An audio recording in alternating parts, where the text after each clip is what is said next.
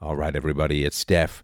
It's time for part 3 of the history of philosophers, but we're going to delve into a little bit of the history of philosophy. So we're going to talk about the pre-Socratics, but, oh my God.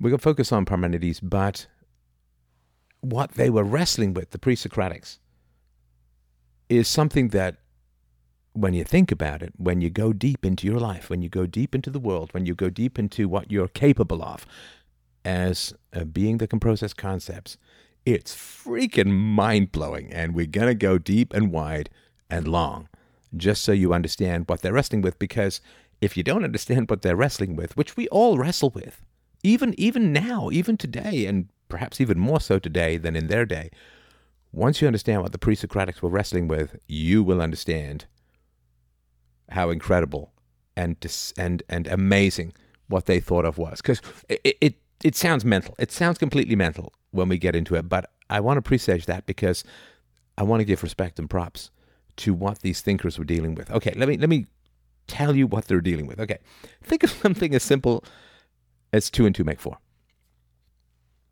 2 and 2 make 4. Where is that true? Not on your block, not on my block, not in India, not on the moon, not in the asteroid belt. Where is 2 and 2 make 4 true? Everywhere. Across the universe, across the entire universe, which I'm going to talk about as being infinite. And I'm going to talk about time as being eternal. Forgive me for that. I know that there are some theoretical bounds, but we're talking about the pre-Socratics. So let's just put on our little togas for a moment and let the breeze flap up our butts and get to where they were coming from. So 2 and 2 make 4. It sits in your head. You can close your eyes. You can even visualize it in little neon dots in the blue or the orange and vaguely blue disco light of your closed eyeballs with a light on you, right? 2 and 2 make 4 sits in your head. A little fragment, a little splinter in the mind's eye. 2 and 2 make 4 sits inside your head. But it was valid before you. It's valid while you're alive. And it's valid after you're dead. Do you get it? 2 and 2 make 4 is eternal. And it's infinite. So what's in your head, just something as simple as 2 and 2 make 4, is eternal and infinite.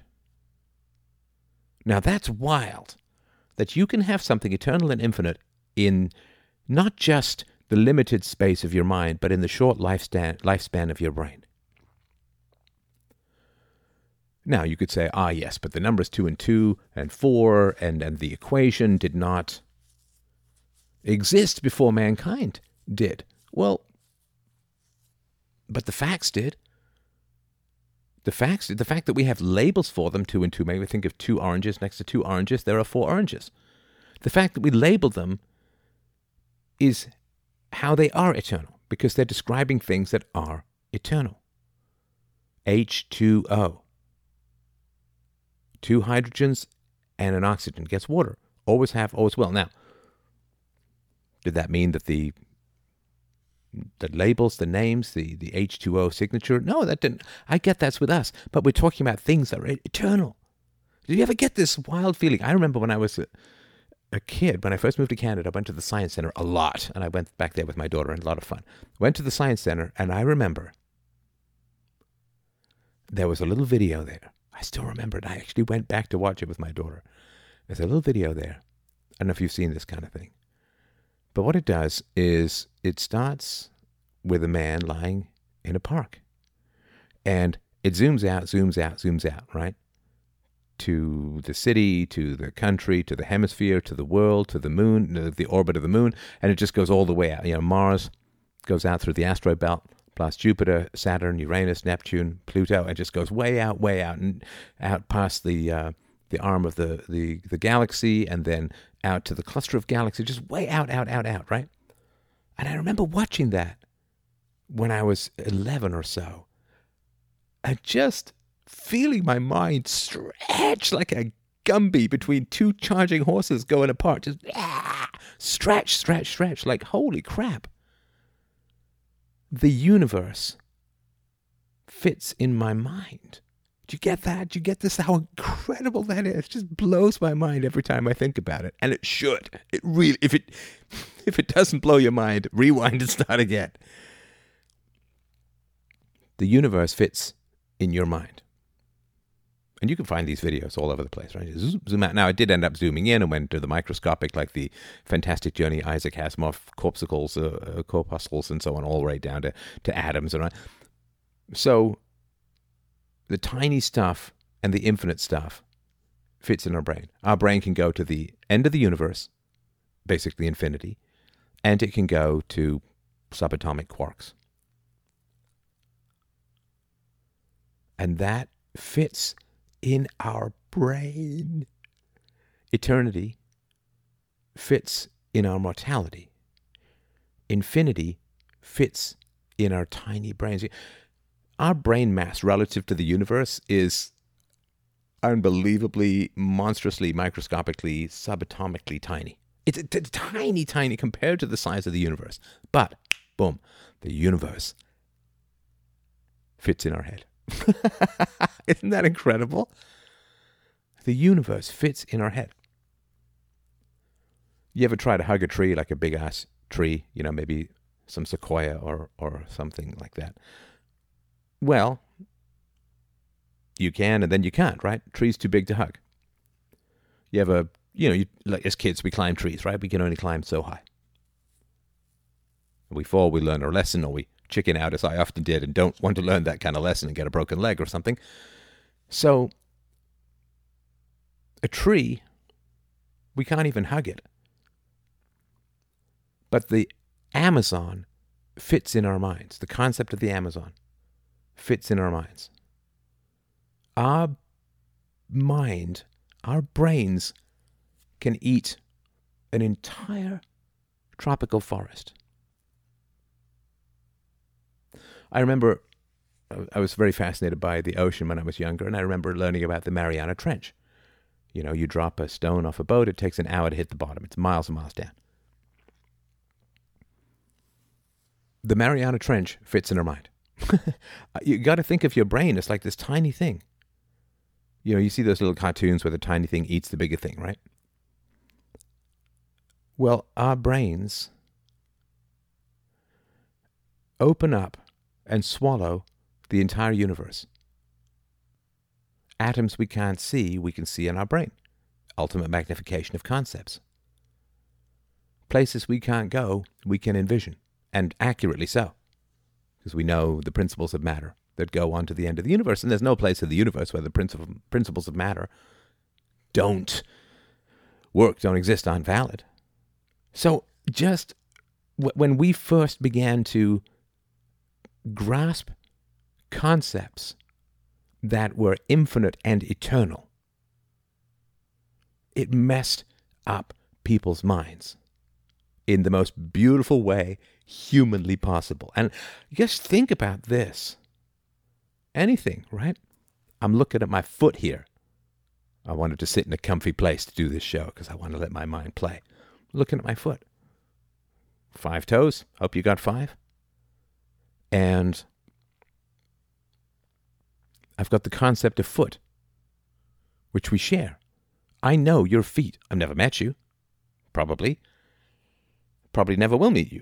Except in the mind, which is where it really matters. I know your feet. I know your feet. It's wild. I know what I've never seen.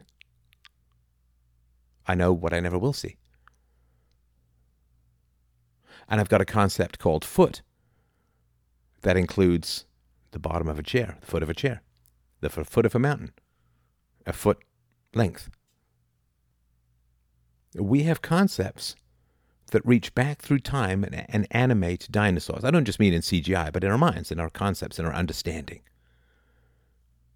The infinity of your mind. And listen, you don't have to be a physicist or a biologist. You don't have to be super smart. You don't like the person of average intelligence can completely and totally grasp. Even a person of below average intelligence can completely and totally grasp eternity and infinity, which we do not experience and never will. Now, I don't think anybody really knows how and where concepts emerged. I guess Arthur C. Clarke in 2001 had his own playground of the gods scenario, but nobody really knows how this came about. But when it did came about, it was an unbelievable explosion in the human mind. No longer based on the evidence of the senses, can deny the evidence of the senses. Doesn't go wandering off in the desert to drink from a mirage, because you know it's probably a mirage, so you can deny the evidence of your senses.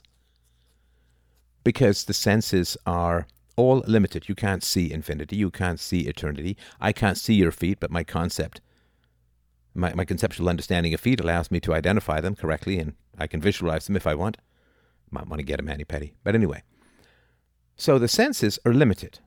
The senses do not show you concepts. The senses give you the raw data, which your mind can then transform into concepts. I mean, your senses don't even show you trees.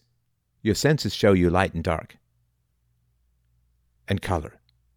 That's all your sense, like your eyes. That's all they show you, light, dark, and color.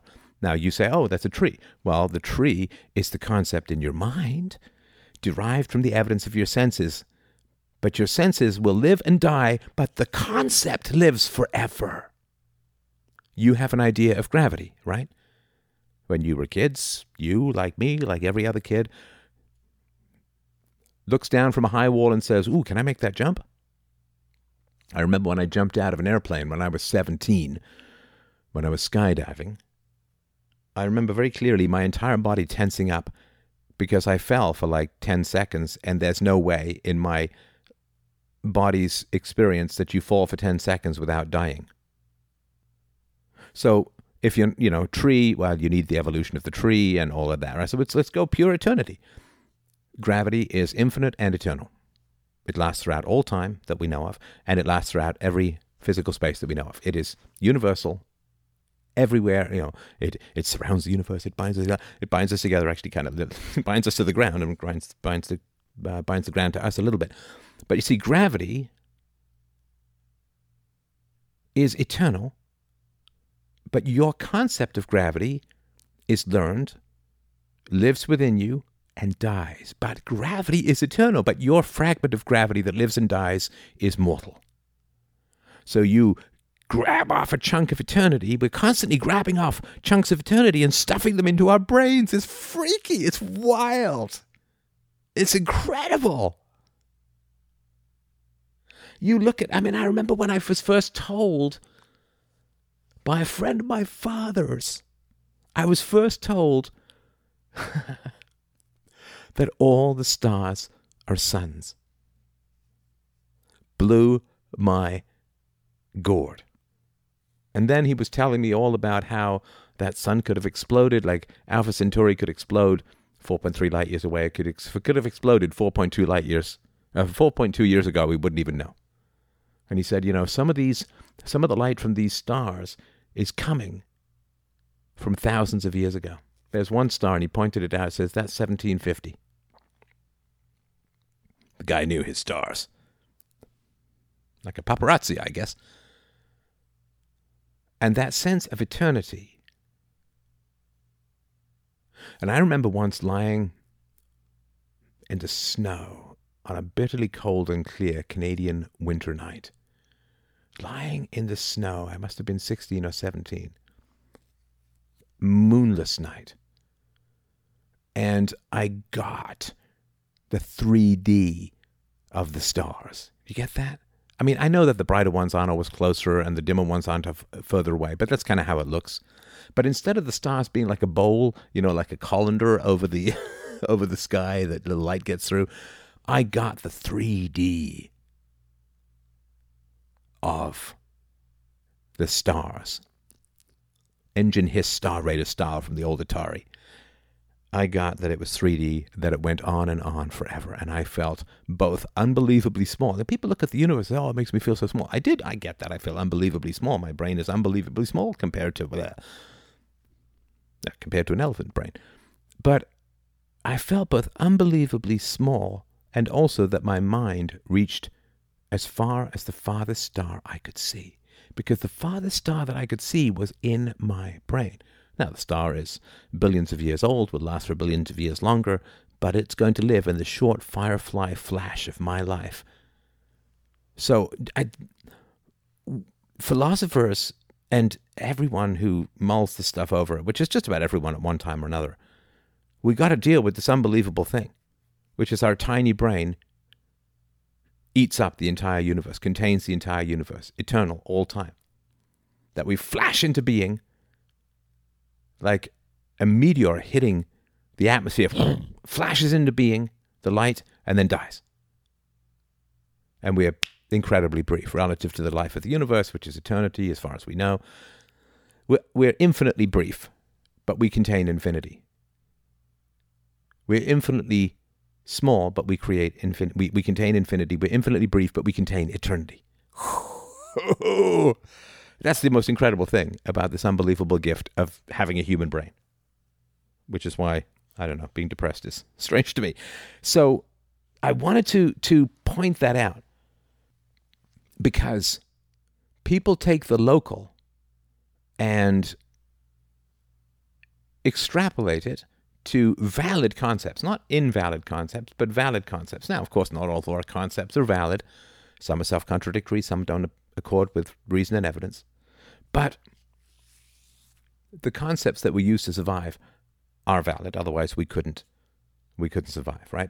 We have an instinct to correctly identify reality, otherwise we couldn't survive.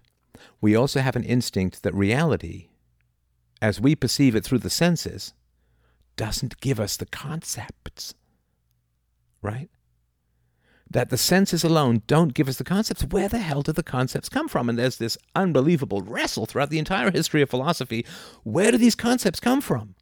How do we know eternity if we've not experienced it? How do we know infinity if we can't even really comprehend it? Why do we have a word for something that we don't experience? How the hell do we know when a sapling becomes a tree? When a child becomes an adult? How do we know? How do we know how many trees it takes to make a forest? It's wild. I wrote poems about this when I was younger. Like, it's just wild. And I wrote a poem about a guy looking at the woods and saying, nature's a bitch. Because we all think that, you know, this recurrence, right? We think, oh, we're born in the spring, we grow in the summer, we grow older in the winter, and we die in the fall. And we unite ourselves with nature in that kind of way. But it's not how it is, because we die. The trees get reborn. Or the trees renew. We don't. So I just... when you start to slow down your thought processes and you look at everything, and there's this bit in Fight Club where labels are attached to everything he looks at. So labels are attached to everything that we look at, and those labels are eternal. Eternal. Oh my God, it's incredible. They are eternal and infinite. Now, of course, it's true. You look at a TV, the TV did not exist for eternity, for sure, but all the atoms that make up the TV existed for eternity, right? Matter can be neither created nor destroyed, only transferred to energy and back. And because we didn't have a theory of atoms at all, people didn't have a theory of atoms, they didn't have microscopes, and certainly not atomic microscopes, they didn't have any way of peering down into the juicy innards of things. They didn't have telescopes. I mean, Aristotle went half crazy trying to figure out what caused the tides. I didn't know. Couldn't imagine that the moon would do it. It's too far away. I mean, they were able to figure out the distance of the moon, right? And the circumference of the Earth. You put a stick in different areas, you measure the sunlight, and compare notes. You can get the shadow, get the size. So I don't want to labor this point, but it's really, I mean, if you want to know what it is to be human, it's to be an infinitesimally small being whose mind contains everything all the time. Eternity and infinity. And the concepts that we have, a good chunk of them are eternal. And everything we have a concept about is created from matter that is eternal. And again, they didn't know protons, neutrons, they didn't know electrons, they didn't know quarks, they didn't know atoms. So the question is, how do we know things now? My modern argument is that we have concepts because there are atoms. Right? The atoms of a tree have similarities. The atoms of the feet have similarity. And of course, and I'm not saying just atoms, but we have concepts because atoms have stable properties. My foot is flesh and bone and muscle and blood and meat, and it doesn't suddenly turn into cubic zircona tomorrow and then into fire the next day and whatever it is, right? That would be a dream or a nightmare or a crazy person having fantasies and visions, right? So my foot is composed of atoms that I get, renew every 7 years or whatever time it is, but they're stable. I mean, you couldn't live if atoms didn't have stable properties. And how atoms produce concepts, my God, don't even get me started, right? You are composed entirely of matter and energy. None of that matter and energy can produce a concept, but you altogether can. It's wild that atoms, which cannot produce concepts, can produce aggregations that contain the concept of atoms. You understand? It's wild. And I say freaky not because it's weird, it's beautiful. It's incredible. It's how we're having this conversation. It's beautiful, awe-inspiring, and yeah, a little freaky. A little freaky. So people wrestling with concepts. Right now, I've always said that concepts are imperfectly derived from instances. And by imperfectly derived, I mean that in any conflict between the concept and the instance wins. Right? If you have a theory, this is scientific method, right? So if you have a theory and you test it against matter and your matter disproves your theory is invalid. Right? If you say mammals have particular characteristics and then you include a pebble, then it can't be a mammal, right? Because it doesn't possess warm blood, hair, live young, you name it, right? So we get concepts from the evidence of the senses, and the evidence of the senses transmits to us the behavior of matter, of atoms basically, and from there we can extrapolate in a valid way that the behavior of atoms is consistent throughout the universe, and the properties and energies of matter are consistent throughout the universe. Matter and its laws are consistent throughout the universe. Boom, done. Done and dusted. So our senses give us evidence of the behavior of matter and energy. And once we understand, and this is really the fireworks of conceptualization in the human brain, once we understand that the behavior of matter and energy is perfectly consistent across the universe for all time, boom, concepts, evidence of the senses extrapolated to universals. Now, I have the benefit of atoms, I have the benefit of modern science, I have all of this kind of cool stuff, and just, I've never been fooled by my senses, I've been fooled by women, I've been fooled by money, I've been fooled in business, I've been fooled about the integrity of social media platforms, but I've not been fooled by my senses. Okay, so this backstory is essential to understanding what philosophy is wrestling with. Where do concepts come from? They're much bigger than the human mind. Now, anything that's bigger from the human mind, we can't imagine, comes from within the human mind. Of course. How could it be? How could it be if you were to say that I have a house that fits inside a ping pong ball? I would say you were wrong. You were incorrect. Something much larger or something larger cannot fit into something smaller. How the hell can eternity and infinity fit into the human mind? I mean, it's wild. It's wild. And so the natural temptation is when you see something is much larger than it has to be outside of you. We have the concept of a forest, but a forest is way bigger than we are. The forest is outside us and is way bigger than us. So then there's a great temptation, and I completely understand this temptation, to say, the forest is way bigger than us and outside of us, And therefore, the concept is way bigger than us and outside of us.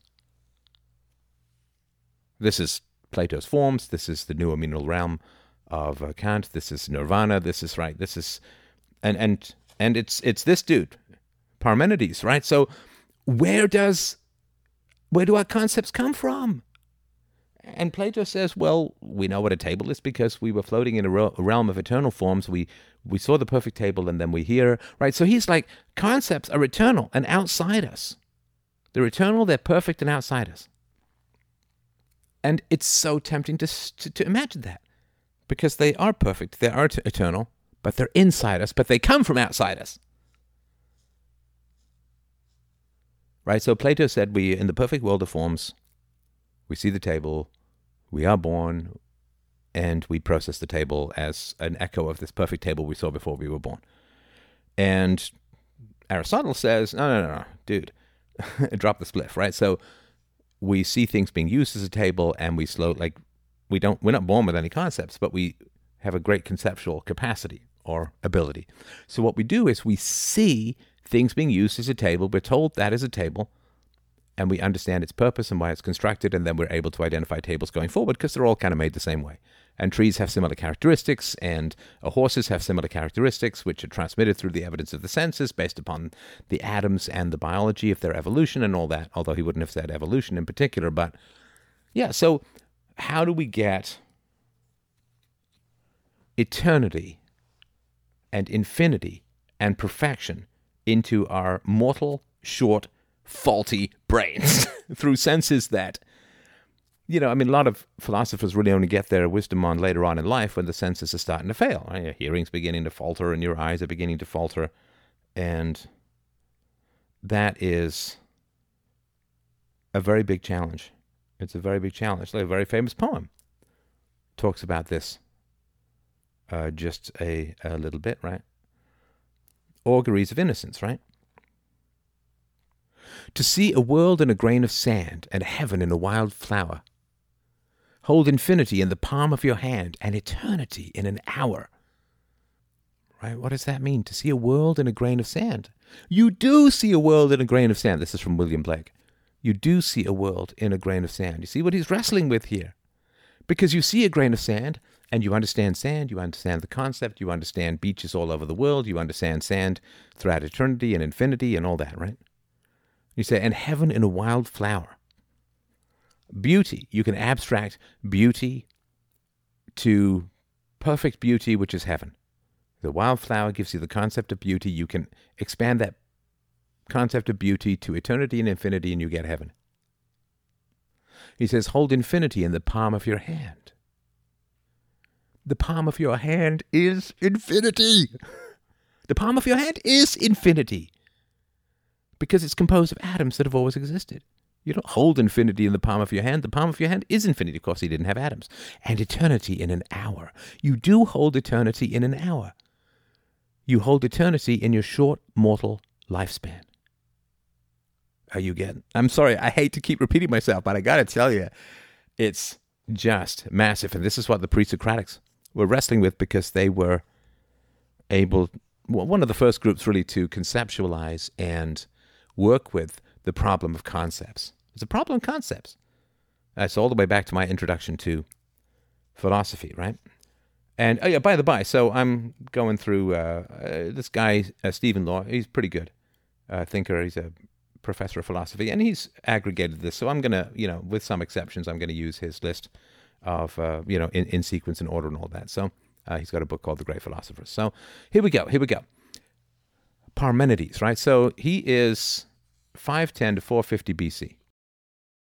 Pre-Socratics, but he was one of the great metaphysicians. Really, I wouldn't say the first, because who knows who the first was. One of the great metaphysicians, study of the nature of reality.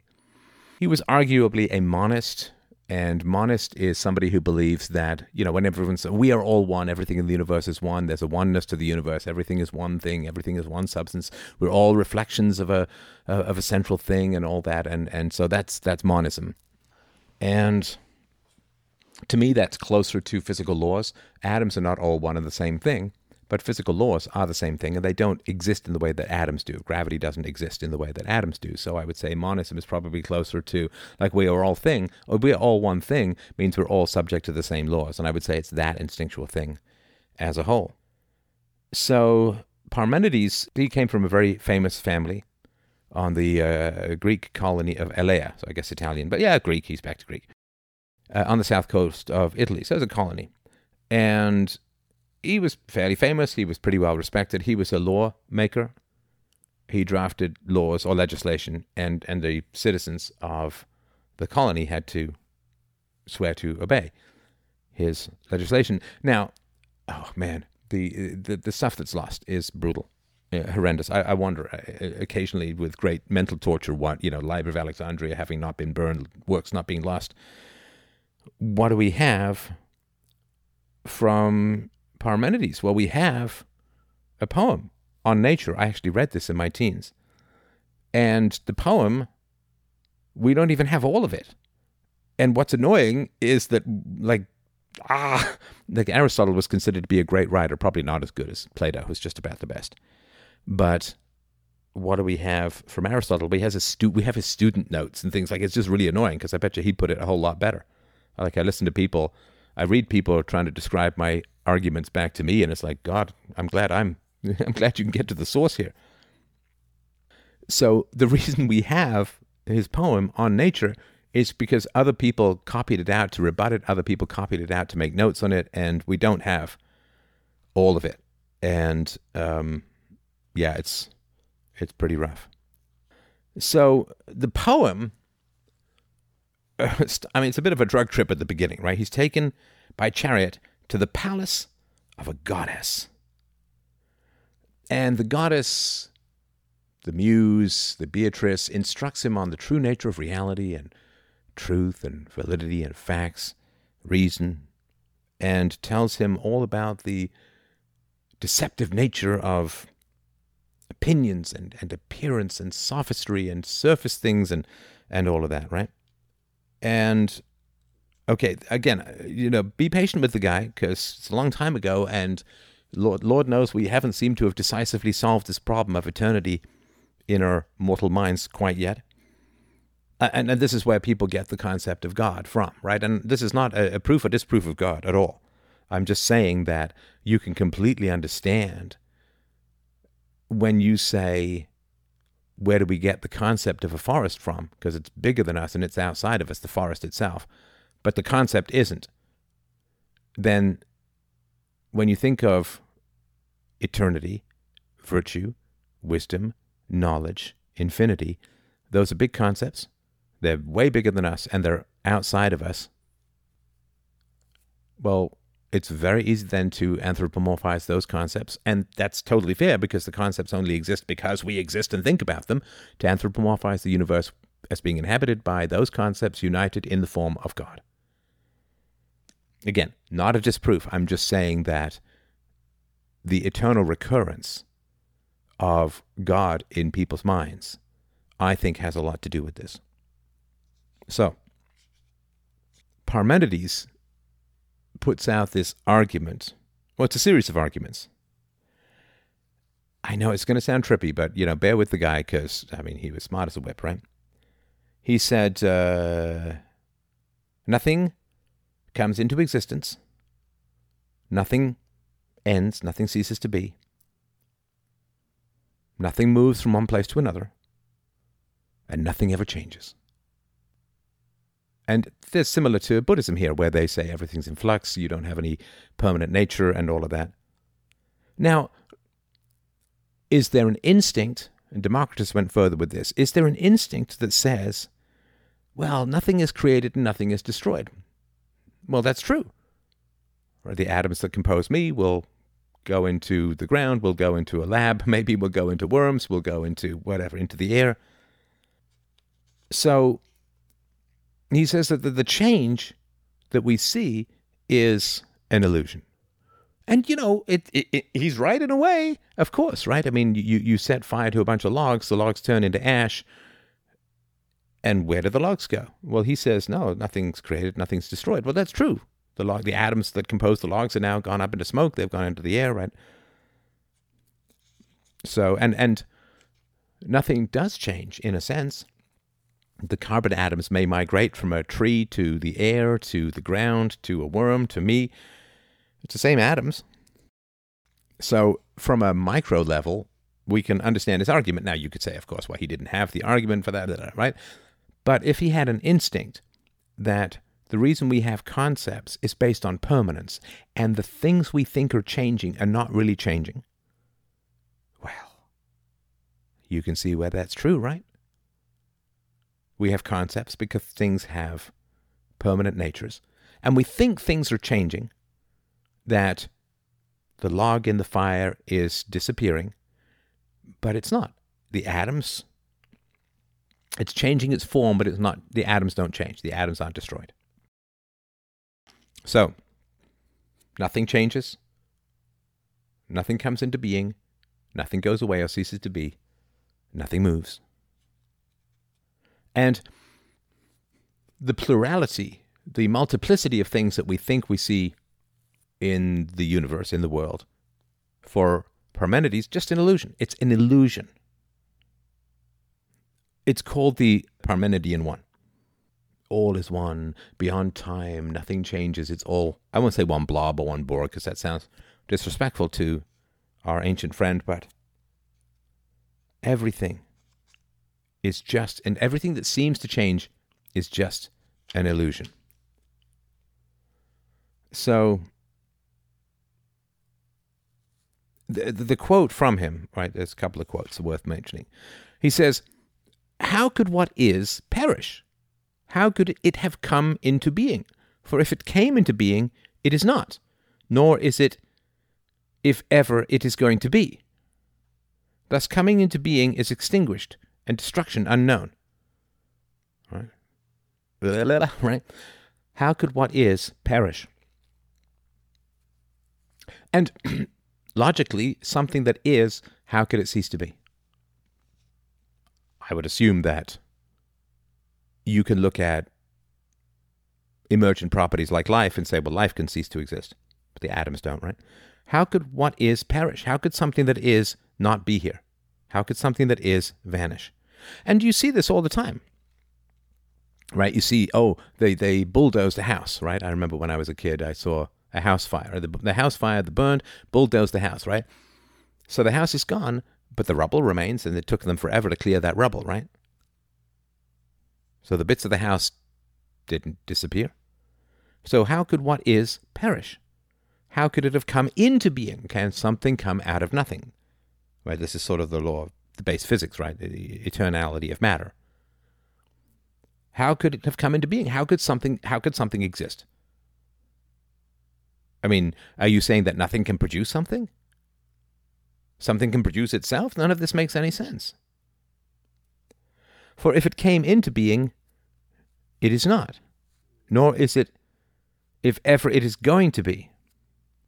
Right? If it came into being, I think it means it was not, nor is it ever, it is, nor is it, if ever it is going to be. Thus coming into being is extinguished and destruction unknown. Now, not the most solid or lengthy of arguments, but you can see where he's coming from. So here's something else that Parmenides says. That which is there to be spoken and thought of must be. That which is there to be spoken and thought of must be. And, I mean, I remember this from a book I read as a teenager, Invasion of the Body Snatchers, where the guy says, yeah, we can't create anything in our minds. You know, we can take a giant lizard and put wings on it, and a dragon, but it's just, we know what wings are, we know what lizards are, we just combine the two. We can make a horse with a horn on its head, but we know that there's a rhino, and we know that there's a stag, and we just put that on a horse, right? And... so, to me, when he says that which is there to be spoken and thought of must be, can you create something entirely new out of nothing in your mind?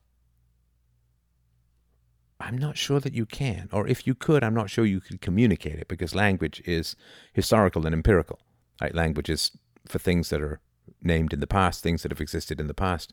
You can assemble things, for sure, but can you think of something completely new? I say, well, new UPB is new. It's like, well, new UPB is a new argument using existing logic, which is a new painting using existing paint. That which is there to be spoken and thought of must be. It is impossible to even conceive of things that don't exist. I mean, the translation's always tough, right? I say like I've done them, but I understand that the translations are tough across thousands of years and dead languages and so on. But talking and thinking about an object, something he would refer to as parasitic or something like it, that our thoughts are shadows cast by things that are, and to have a thought about something that is not is like having a shadow without anything blocking the light. So if we, and this is part of the thirst, the drive, the desire to instantiate collectives, instantiate concepts, instantiate gods, instantiate classes, instantiate or make real abstract thoughts that are independent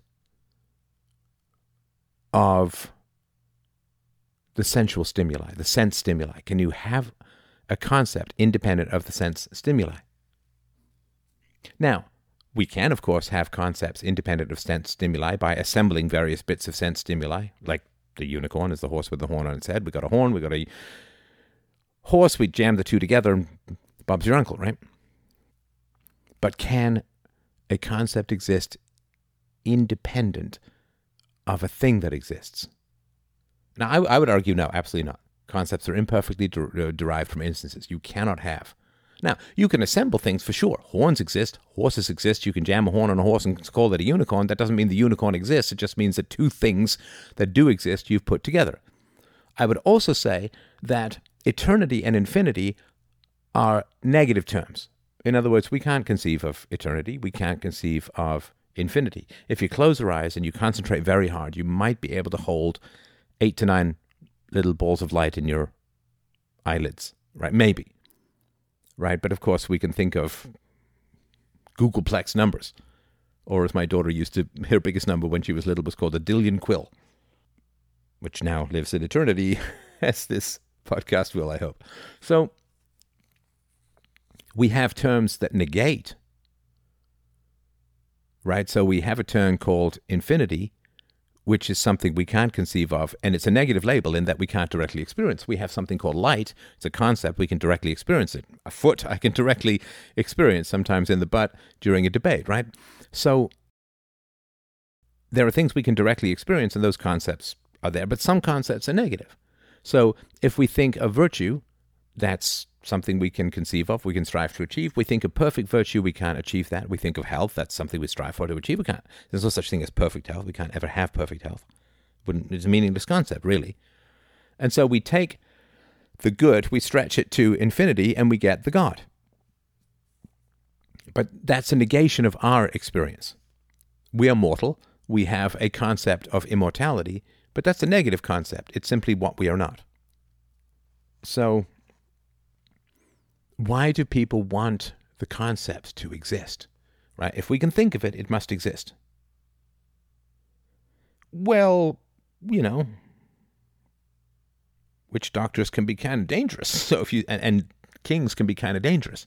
So when you have rulers and you say the rulers over the collective who claim the god as their the local gods, the Greek gods as their justification for ruling, and you start to say, well, concepts don't exist in the world. And then, I mean, this is one of the charges against Socrates, not believing in the gods of the city and corrupting the young. Well, of course, the gods of the city were used to corrupt the young by having them obey rulers who were merely mortal and often dangerous and foolish. So why is there this drive to say concepts exist outside the mind in reality? Because authority, rule, kings, and the gods which hold up the kings and cause people to bow and scrape and obey, You start questioning those. I mean, you can see the trouble I got in for questioning the gods of our city, and you can understand. You can understand some hesitation here. You really can. Now, you can push back and say, well, we can only talk about things that exist and so on, and we can think of all the things that elves, you can think of leprechauns or dryads, and these things don't exist. But, I mean, in a way, ghosts exist. We're all haunted. We're all haunted. I have memories of my father that I can never speak of because life is short and I have better things to talk about, and also because I simply could not explain everything about all my experiences with my father. And he lives within me. There are minds without bodies in the world. And the minds without bodies are the imprints of other people's personalities on us that live within our minds. Those are minds without bodies. They're not our minds. I mean, they're in our minds, but they're not of our minds. They're imprinted on us from outside. You know, like somebody brands you, the brand is on you, but it's not from within you. It's inflicted or impressed on from outside. We're all haunted mansions. We're all haunted. And I've known this forever. I have the whole ecosystem concept that we're a big composition of various personalities and perspectives. But I mean, you've heard me a million times in these call-in shows. I'll talk to someone and say, okay, let's do a role play. You be your mom, I'll be you, and blah, blah, blah, and boom. Like, people just get it, bang on. And they'll have that. You know, I've talked to the dead. I've had people whose mother has died 20 years ago, resurrect her and become her for the conversation, and they get it. Bang on. And everyone who hears it knows that it's a bang on. That's a real person right there. Right there. So yes, there are minds without bodies that exist in our heads. And so the idea of ghosts, absolutely comprehensible. So he says, Parmenides says, okay, if you can think about it, you can speak about it, it exists. And it's not even a therefore, they're one and the same. So then he says, there's no such thing as plurality. There's no such thing as movement. No such thing as change. And no such thing as anything coming into existence or dying off or ceasing to be. And you can think of any object. If you're going to say a banana, right? A banana exists. Okay. What was the banana before it existed? It was a smaller banana, a seed, something on a tree. But it must have come from somewhere. Babies only grow because you put food in them. Their growth comes from somewhere. We know where the babies come from. So how can something come out of nothing? Bananas don't just pop into existence. They have to come from somewhere. Now, philosophically, we have some issues and all that, but from a standpoint of pure baseline physics, guy's totally correct. The orange hasn't come into existence. Right? If you got a bunch of Lego and you build a Millennium Falcon, the Millennium Falcon has not just come into existence, hasn't just appeared out of nowhere like hyperspace. It's been assembled from the pieces of Lego. And the pieces of Lego didn't come from nowhere. They came from the Lego factory, but the Lego factory ordered the plastic and the parts and whatever they use to kill your feet. Right? So things don't just pop into existence. The manifestation, particular matter. So you can get where he's coming from. Things can't be destroyed. And he says, look, we can't think of something that isn't, and therefore things can't be destroyed. If we can't think of things that are not, right? And again, I can understand this in terms of we can't think of eternity. We have a word for something, but we can't process it. We can't understand it. You can't think of a billion. Like, you see all these things like, oh, here's a billion days, a billion seconds. Right? We can't conceive of a billion. We have a label for it, but we can't conceive of it. We can't fit a billion in our brains except as a label for something we don't get, we don't understand. And we understand it has definition, I get that conceptually, but you can't hold in your mind a million dots of light or a billion dots of light. You can hold maybe 8 or 9. I remember having an argument with my friend in our mid-teens about this and challenging him, and he was very honest about it. He later became an economist. He's very honest about it, and he's like, oh, I can do way more than 9. I'm like, well, I don't think you can. And he tried. He tried, and he couldn't do it. And you try. So if we can't think of it, then it doesn't exist. And we can't think of something that doesn't exist. And therefore, things can't go out of existence. Again, I'm giving you Parmenides' argument. Now, I mean, the tough one, to be frank, is movement. Yeah, movement can be challenging, particularly if you've had a lot of Indian food. So he says, okay, you got a ball. Well, he doesn't say this, but this is his argument. You got a ball. You hold it over the carpet. You drop it on the carpet. Boom, lands. Okay, so what you're trying to say is that you got a ball, and then there's a place where the ball is not. But we can't think of things that are not. Things that are not don't exist. So there can't be a place where the ball isn't that it then moves into. Right? We can't think of nothing. We can't even entertain the idea of nothing, therefore the ball can't move into nothing. It can't move into the absence of a ball because we can't conceive of an absence of a ball. So it can't move into the absence of a ball. Movement can't be real. Okay, I mean, obviously we're getting a little trippy here. Just giving you the argument, right? Change. What about change? Well, change is coming into existence, going out of existence. None of these things are real. Movement, not real. So, yeah, can't be any kind of change, right? Now, again, at the atomic level, there's no change, right? And when you're a kid, if you're a kid, you inherit a big dusty old box of Lego from someone and you build stuff with it. And is there much change? No. If you look at the Lego pieces don't change. Now, the plurality thing is, this is the monism, right? Everything is one. And again, we don't have the whole poem or argument. We don't have the whole thing. So there's not a very, very sort of clear answer of this, right? So saying that everything is one, I'm not even going to attempt it to sort of follow his argument. People have guessed at it, so I'm not going to sort of deal with that, but all of that. So yeah, it's a wild argument, and people have a. Because what is most human about us is our ability to have concepts that describe eternity, infinity, which describing atoms and their manifestations. That's an incredible thing. That atoms give rise to a brain that can contain the concept of atoms, and that both the concept and the atoms are eternal. Now, when I say the concept is eternal, I don't mean that the concept lives forever.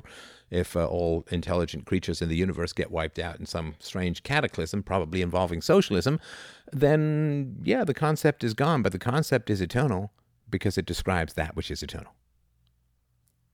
And the concept that is eternal lives in your mind, which is exceedingly temporary. I mean, people starting to wrestle with this.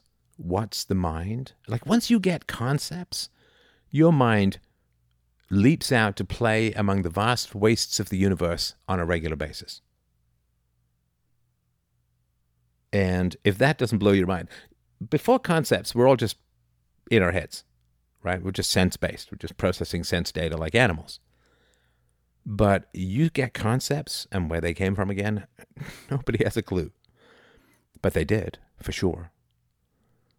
And so concepts is the God. The concepts are the God of the mind. Again, it's not an argument about the existence of God, but concepts are the God of the mind because they're perfect, they're eternal, they're infinite. And everything that we have, we can think of perfection. You can think of a perfect table, maybe different for different people, but you can think of perfect virtue, you can think of a perfect meal, you can think of a perfect foot, if you want. And you may never, ever find it. You may never, ever experience it. And you probably won't, because I don't even know what the perfect meal would be. But the fact that our tiny, limited, mortal minds can Pac-Man up the entire universe from end to end, can analyze the surface temperatures of suns we will never get to, almost certainly. And the fact that people had to wrestle with this explosion of concepts that was taking us over. That concepts hit us like a possession, like a demonic possession or a godlike possession. I mean, they take our animal minds and just stretch and rip and tear and spread and scatter and send out to explore in ways that are inconceivable. How can our limited, mortal, tiny brains merge with the eternity, infinity of the entire universe and say things that are true about places we can't even exist, like space? So, yeah, some nutty stuff, I think, came out of this guy and some of the other pre-Socratics. But understand, they were driving through an unbelievable storm of new meaning, of new depth, of new concepts. And the concepts existed, and the concepts gave rise to the language, and the language gave rise to the concepts, and the language wrestled with the concepts, and there was great danger in denying concepts because concepts are so incredibly powerful for ruling over people, aka countries which don't exist and are just concepts, rule over you and me every day of our lives. Concepts are so powerful for ruling over the questioning the metaphysical reality of concepts is questioning the political basis of power, which you do at your peril, which I did at my peril. So the pre-Socratics, I think more than any other group of philosophers, are wrestling very deeply with this problem of the eternity and immortality of concepts being jammed inside a perfectly mortal and tiny brain. And, of course, the people who were educated, the people who are remembered, the people who had leisure to discuss and think about these things and write lengthy poems like On Nature, these people benefited from concepts, the concepts of the upper class, the concepts of the rulers, the concepts of them being superior to slaves, slaves being a separate category of human beings, which they were not, of course, but this is what the concept was. So people who profited from concepts manifested in the world had a great deal of difficulty placing the concepts where they belong inside the human mind. They said concepts have to exist, and the more aristocratic the people, the more the concepts were deemed to be real because the concepts were the source of their wealth and power. So I wanted to, sorry, this has been kind of a lengthy one, but I wanted to do this one really deeply and widely and powerfully, because it is relatively easy to go back in time and say they're just plain crazy, but they were saner than what's going on in the modern world. And boy, by the time we get to that, you'll really understand where the hell we came from and where in hell we might be going. So yeah, I hope this is helpful. Thank you so much for indulging my passion. Please, please help out the show at freedomain.com/donate. Come on, you know I've earned it.